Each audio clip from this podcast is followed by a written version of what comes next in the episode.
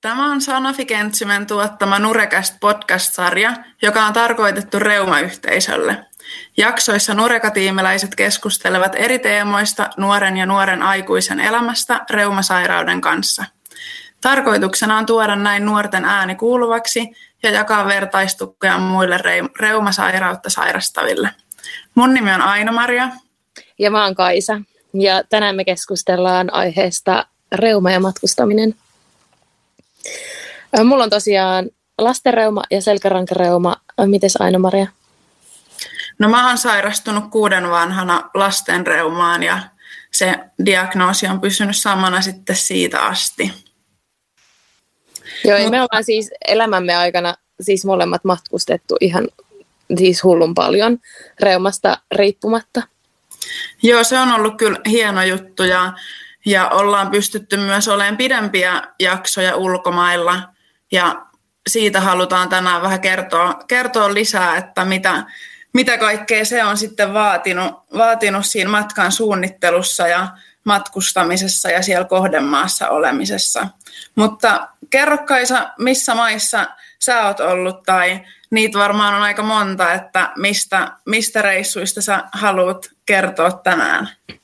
Joo, mun osalta käsitellään tänään siis mun ö, aupairvuotta Isossa Britanniassa Lontoossa ja sitten sitä kun me neljä, mä olin neljävuotias, niin me lähdettiin ja muutettiin perheen kanssa Italiaan, että miten se vaikutti sitten siellä asumiseen.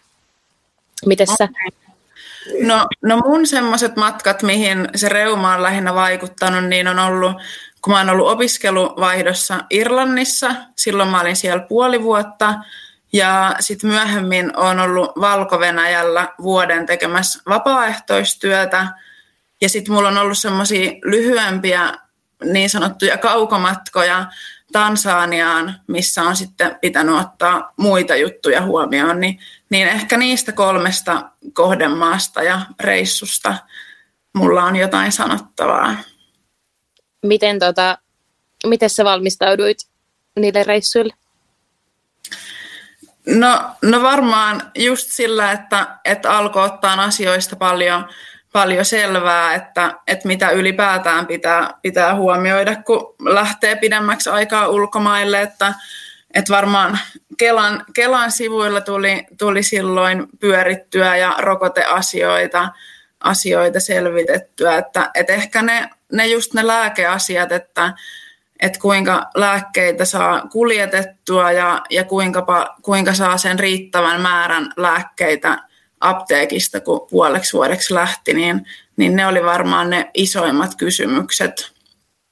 Joo, ja mulla ainakin yllättävän hyvin siis niin kuin lääkäri ja sairaanhoitaja tiesi jo, niin kuin, että esimerkiksi miten Lontoossa niin kuin on noin käytännöt. Ja, ja sitten kun me muutettiin sinne Italiaan, niin mun sen aikainen reumalääkäri siis tunsi Italiasta jonkun reumalääkärin, joka oli okay. niin ajomatkan päässä meidän siitä kodista, mistä me asuttiin siellä.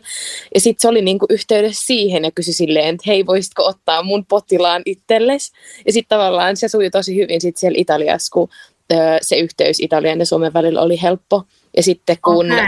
Suomesta oli lähtenyt ennenkin niin kuin just silleen Lontooseen reumapotilaita, just tuosta meidän, tai siis mun sairaalasta, niin sitten ne osasi taas kertoa tosi hyvin siitä, että mitä kaikkea niin kuin vaaditaan ja, ja että siellä pitäisi olla näitä kaikkia lääkeaineita tai siis kaikki näitä, okay. mitä mä niin kuin pistän tai syön helposti no. saatavilla.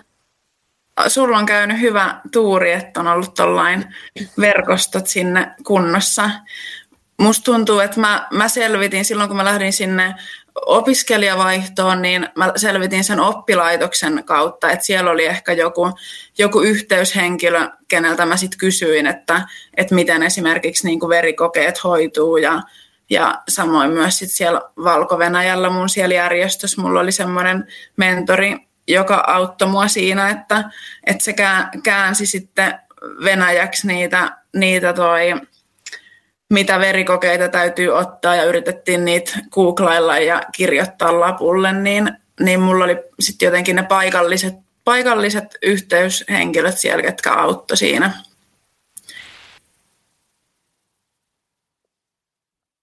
Kuulostaa kyllä hyvältä. Olisi jotain, pitikö sun ottaa jotain rokotuksia tai muita, esimerkiksi kun sä puhuit tuosta Tansaniasta, niin oliko siinä jotain silleen, mitä piti ottaa huomioon niiden kannalta? Joo, no siinä Tansanian matkassa niin kuin jännitystä aiheutti se, että sinne olisi tarvinnut ottaa keltakuumerokote, mutta sitten kun mulla oli, oli biologinen lääkitys ja se on ilmeisesti semmoinen elävä rokote, niin sitä ei saanut samaan aikaan ottaa, niin mä sitten sain mun reumalääkäriltä semmoisen, ihan se printtasi semmoisen todistuksen, missä luki, että, että ei, tälle henkilölle ei voi tätä rokotetta niin kuin antaa. Mutta, mutta se mua jännitti kyllä niin kuin tosi paljon, kun mä olin lukenut kaikkea, että siellä rajalla voidaan sitten vaikka pistää se rokote, jos sitä ei niin kuin ole, että vaaditaan se todistus siitä sit keltakuumen rokotteesta, niin se jännitti mua kyllä niin kuin siihen asti, että mä pääsin perille.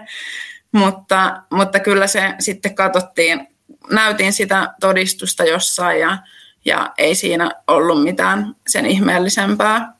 Ja toinen asia Tansaniaan matkustaessa, riippuu ehkä vähän alueesta, missä päin siellä liikkuu, niin oli sitten se malarialääke, niin sitä, sitä söin sitten. Mä oon siellä kaksi kertaa siis käynyt, niin molemmilla reissuilla söin sitten kuurin sitä Joo. malarialääkettä.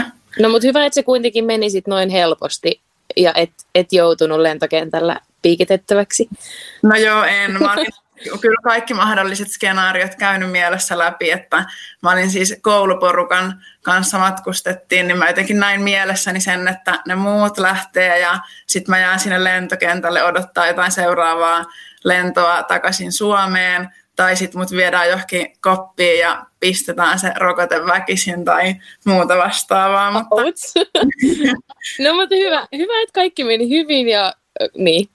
Joo. No miten sitten ylipäätään kun meillä molemmilla on siis tämmöiset niin kylmässä säilytettävät lääkkeet, toi matkustaminen kohteeseen, sulla on ihan super, siis mä oon kuullut, että sulla on, sä oot niin kuin loistava tässä matkustamisessa näiden jääkaappikylmien lääkkeiden kanssa, koska mulle se on ollut aina ongelma, ja mä oon tyytynyt sit siihen, että että mä otan vaan ö, sen sallitun määrän mukaan, mikä saa olla niin kuin lämpimässä eikä tarvii jääkaappia ja sitten vaan yritän elää sen lopuneen ilman ö, niin kuin tämmöisillä lyhyemmillä matkoilla, kun neljä viikkoa saa olla tämä kyseinen niin kuin lääke siis ö, ilman jääkaappia.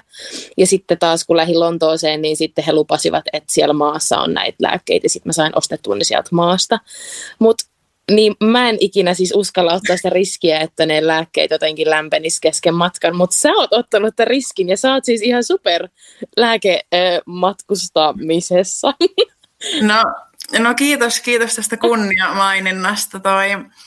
No se, mä oon ehkä ottanut sen semmoisena haasteena ja, ja toi suhtautunut siihen vähän semmoisessa kokeilumielessä, että ennen kuin mä oon lähtenyt mihinkään niin kuin kuljettaa niitä lääkkeitä, niin mä oon siis oikeasti tehnyt ihan semmoisia käytännön kokeita. Eli mä oon laittanut, laittanut niin kuin tyhjät pahvilaatikot kylmäpa, kylmälaukkuun ja sinne niitä kylmäakkuja ja lämpömittarin. Ja sitten mä oon niin kuin kirjoittanut ylös ja tehnyt semmoisia niin mittauksia siitä, että, että kuinka monta tuntia täällä pysyy se lämpötila niin kuin, ö, tietyssä, että alle sen, onko se nyt plus 2 plus 8 astetta, niin mä oon sitä niin kuin mittailu ja sitten siinä on oppinut kaikkia semmoisia kikkoja, että, että esimerkiksi silloin aluksi, kun ne lääkkeet laittaa sinne kylmälaukkuun, niin pitää olla tosi tarkkana, koska jos sä laitat sinne ne lääkkeet ja ne kylmäpakka tai kylmäakut, niin se lämpötila saattaakin hetkellisesti mennä niin kuin miinuksen puolelle ja nehän ei saisi jäätyä. Niin, niin sitten mä oon laittanut just vaikka jotain sanomalehti, eristeitä ja Oikeasti? Siis ihan uskomattoman kuulosta.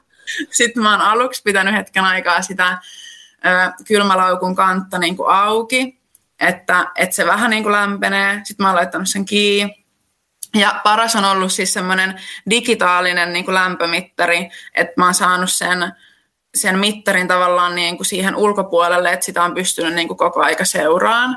Ja, ja sitten mä oon varautunut siihen, että jos tulee matkalla jotain viivytyksiä, nämä on siis, nyt puhutaan niin kuin Euroopan sisistä matkoista, että en ole mihinkään niin sen pidemmälle niitä kuljettanut, mutta ehkä siis semmoinen 12 tuntia on saattanut kyllä niin kuin tulla, jos on ollut jotain vaihtolentoja. Niin sitten mulla on ollut mukana apteekista semmoisia kertakäyttökylmäpusseja esimerkiksi, että jos se lämpötila alkaa nousta, niin sitten mä voin rikkoa semmoisen kertakäyttöjääpussin ja laittaa sen sinne niin sitten se tuo niin kuin vähän lisäaikaa. Tai sitten esimerkiksi lentokentältä voi pyytää jostain ravintolasta muovipussiin jäätä ja sitten laittaa niin kuin sitä sinne. Mutta siis näistä kokeiluista on kuitenkin muutama vuosi aikaa ja sen jälkeen on myös tullut semmoisia, tai mä oon ainakin saanut kokeilla sellaista ihan lääkkeiden kuljetusta varten suunniteltua kylmälaukkua, mikä puhelimeen suoraan niin kuin kertoo sen lämpötilan. Okay. Että, että on ehkä vähän tämmöistä old school meininkiä, mitä mä oon vielä pari vuotta sitten harjoittanut, mutta, mutta se on kyllä toiminut ja, ja me ollaan myös sitten, kun mä oon antanut tarkat ohjeet, niin myös mun perheenjäsenet on tuonut mulle lisää lääkkeitä, että mä en ole niin kuin joka kerta käynyt aina itse hakeessa niitä, vaan on ehkä ottanut kolmen kuukauden satsin mukaan ja sitten joku perheenjäsen on tullut käymään ja tuonut seuraava kolme kuukautta. Joo, toi on vähän paha toi, just toi, että perheenjäsenet saisi tuoda, kun sitten ei ole ihan varma noista ö, rajojen ylittämisestä, että jos ne lääkkeet ei ole just silleen sen henkilön, kuka niitä kuljettaa, että onko se ihan laillista. Että niin. jos olisi ottanut ihan semmoisen riskin, kun just silloin kun mä olin Lontoossa ja yritin saada niin kuin mun vanhempia tuomaan sinne lääkkeitä, niin äiti soitti kaikki tullit ja kaikki läpi, että, että onko mahdollista. Ja ne oli ihan sitä mieltä, että ei todellakaan saa viedä tämä kyseinen henkilö niitä lääkkeitä niin kuin maahan. Okay. Niin sitten, sitten on vaan pitänyt aina tyytyä siihen, että mitä on mukana tai mitä sieltä maasta saa ostettua. Joo, no mä oon mielestäni kyllä monta asiaa hyvin selvittänyt, mutta ehkä sitten tossa mulla on jäänyt semmoinen semmoinen aukko, mikä on mahdollistanut sitten tämän, että, että on saanut diilattua perheenjäsenen kautta niitä lääkkeitä sitten jopa Valko-Venäjälle. Joo. Joo. No miten sitten kaikki reseptit ja lääkärin todistukset, niin ne pitää olla tietty kaikki mukana. Ja tietysti mä sain ainakin omalta lääkäriltäni niin kuin englanninkieliset lääkärin todistukset.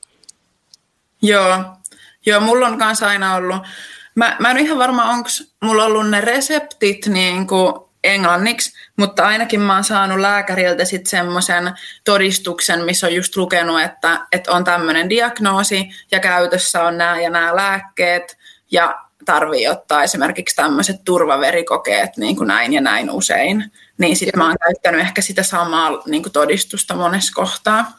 Joo. Joo ja sittenhän se on tärkeää, kun just tota, vie noita lääkkeitä lentokoneeseen, että muistaa laittaa ne käsimatkatavaroihin.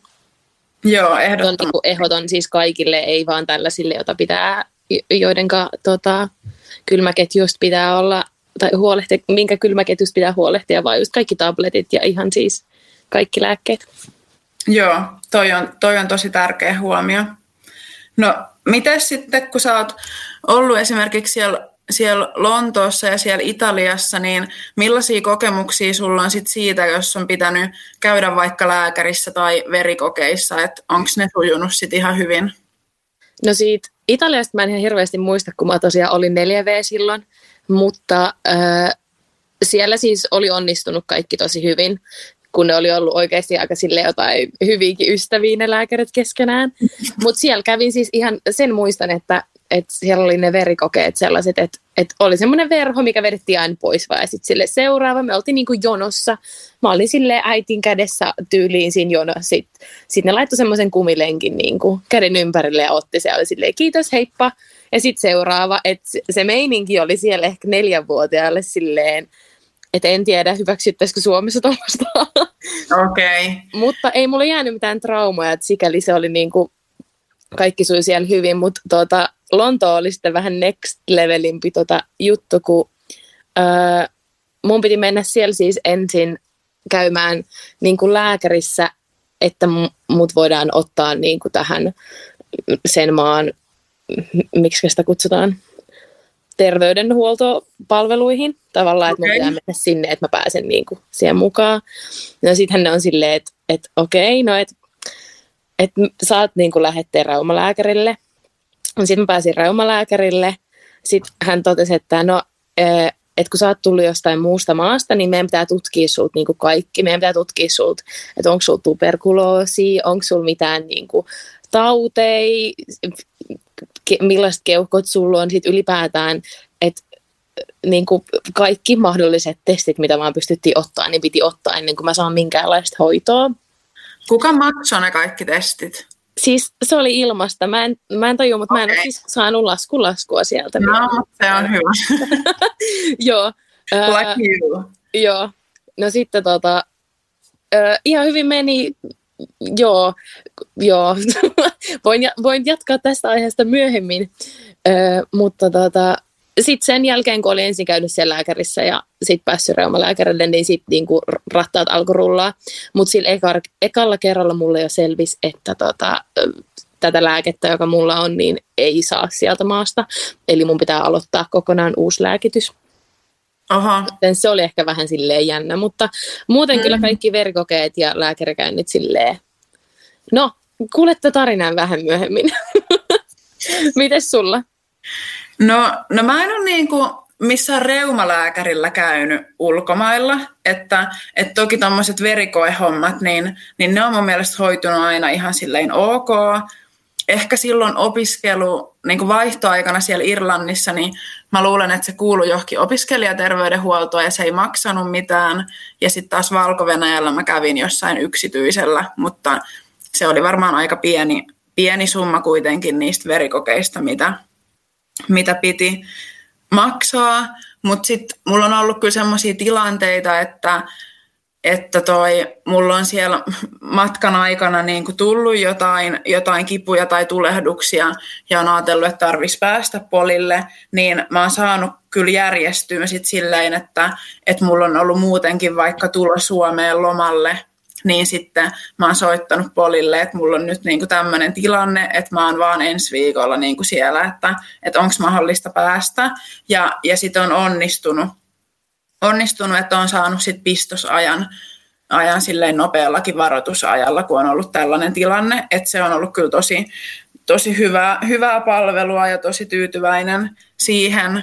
Ja, ja sitten no esimerkiksi vi, tasa vuosi sitten olin siellä Tansaniassa, niin silloin oli vähän semmoista niin kuin epäilyä, että, että oli, oli vähän semmoinen huono tilanne, että mitenköhän siellä pari viikkoa menee ja mulla oli sitten biologinen lääke siinä tauollakin, niin sitten silloin mulle annettiin niin kuin kortisonikuuri mukaan silleen niin kuin tarvittaessa, että tavallaan varauduttiin siihen, että jos siellä matkalla tulee jotain, niin sitten mä olin saanut reseptin ja hakenut sen lääkekuurin niin kuin mukaan ja sitten itse asiassa jouduinkin sen, jouduinkin sen siellä syömään, mutta se oli kyllä hyvä juttu, että, että oli sitten lääkkeet mukana eikä tarvinnut siellä, siellä ruveta miettimään, että mitäs, mitäs nyt tehdään, niin, niin semmoistakin ennakointia sitten lääkärin kanssa yhdessä suunnitellen voi Joo.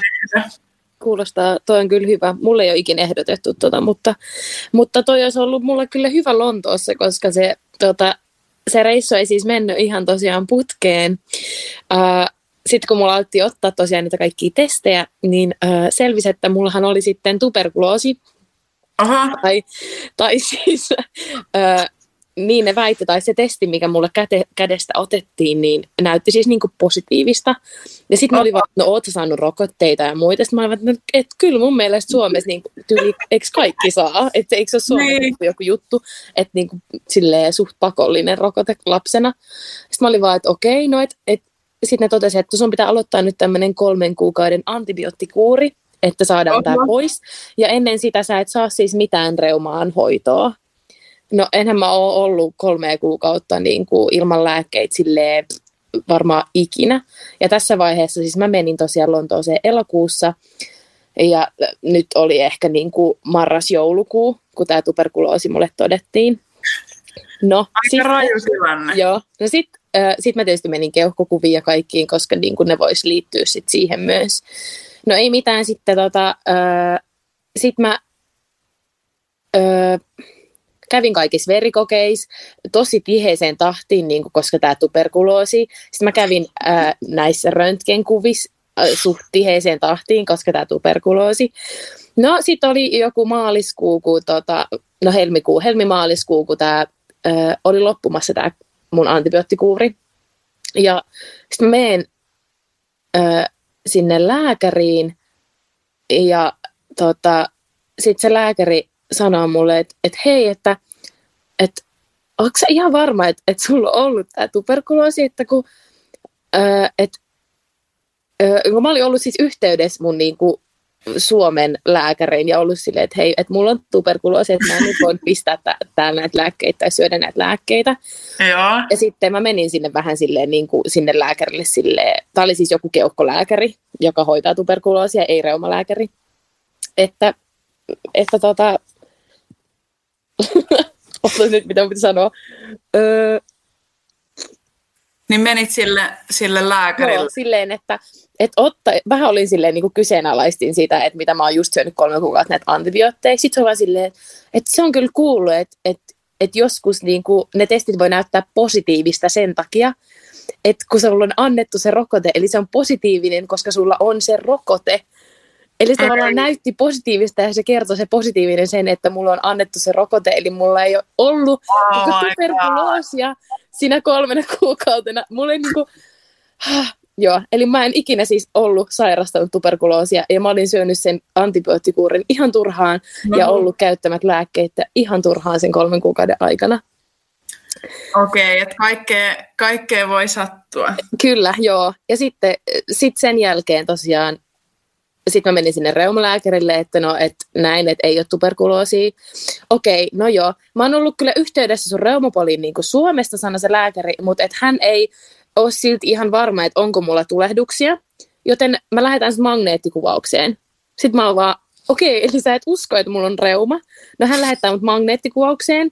Ö, kuukauden päähän saa magneettikuvausajan. Ö, tässä vaiheessa on niin kuin, ö, me ollaan jo huhtikuussa.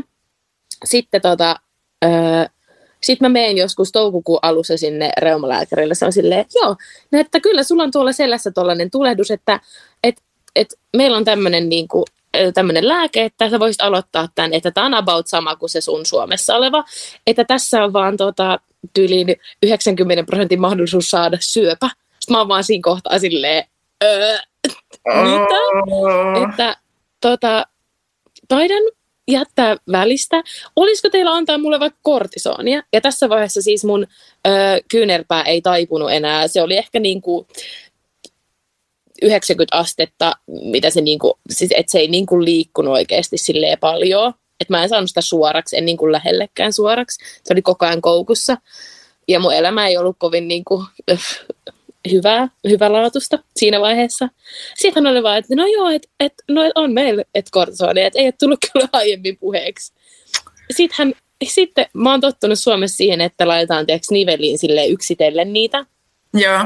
Mutta äh, tämä lääkäri ottaa siis yhden ison neulan ja sen äh, ruiskun, jossa on tosi paljon sitä lääkettä. Ja on silleen, että laskepa housut ja mene makaa tuohon, että tää laitetaan sun pep- loppuun. Mä oon silleen, mitä? Että tää laitetaan sun pakaralihaksia ja tää vaikuttaa sitten ihan jokaiseen nivelleen. Mä vaan, ei hyvä. Oh. Et, ei voi olla totta. No sitten sit se laittoi sen ja kaksi kuukautta, eh, siis kaksi viikkoa siitä oli mulle apua ja sitten kaikki, kaikki tuota, oireet tuli takaisin ja sitten mä elin niiden oireiden kanssa siis kuukauden ajan siellä. Soitin Suomen reumapoliin, että reumapolille, että hei mä oon tulossa heinäkuussa Suomeen, että tilanne on nyt tämä. Ja ne varas mulle heti niin kuin seuraavana päivänä ajan, kun mä olin tullut takaisin Suomeen. Joo. Että, että tälleenkin Aha. voi käydä sitten.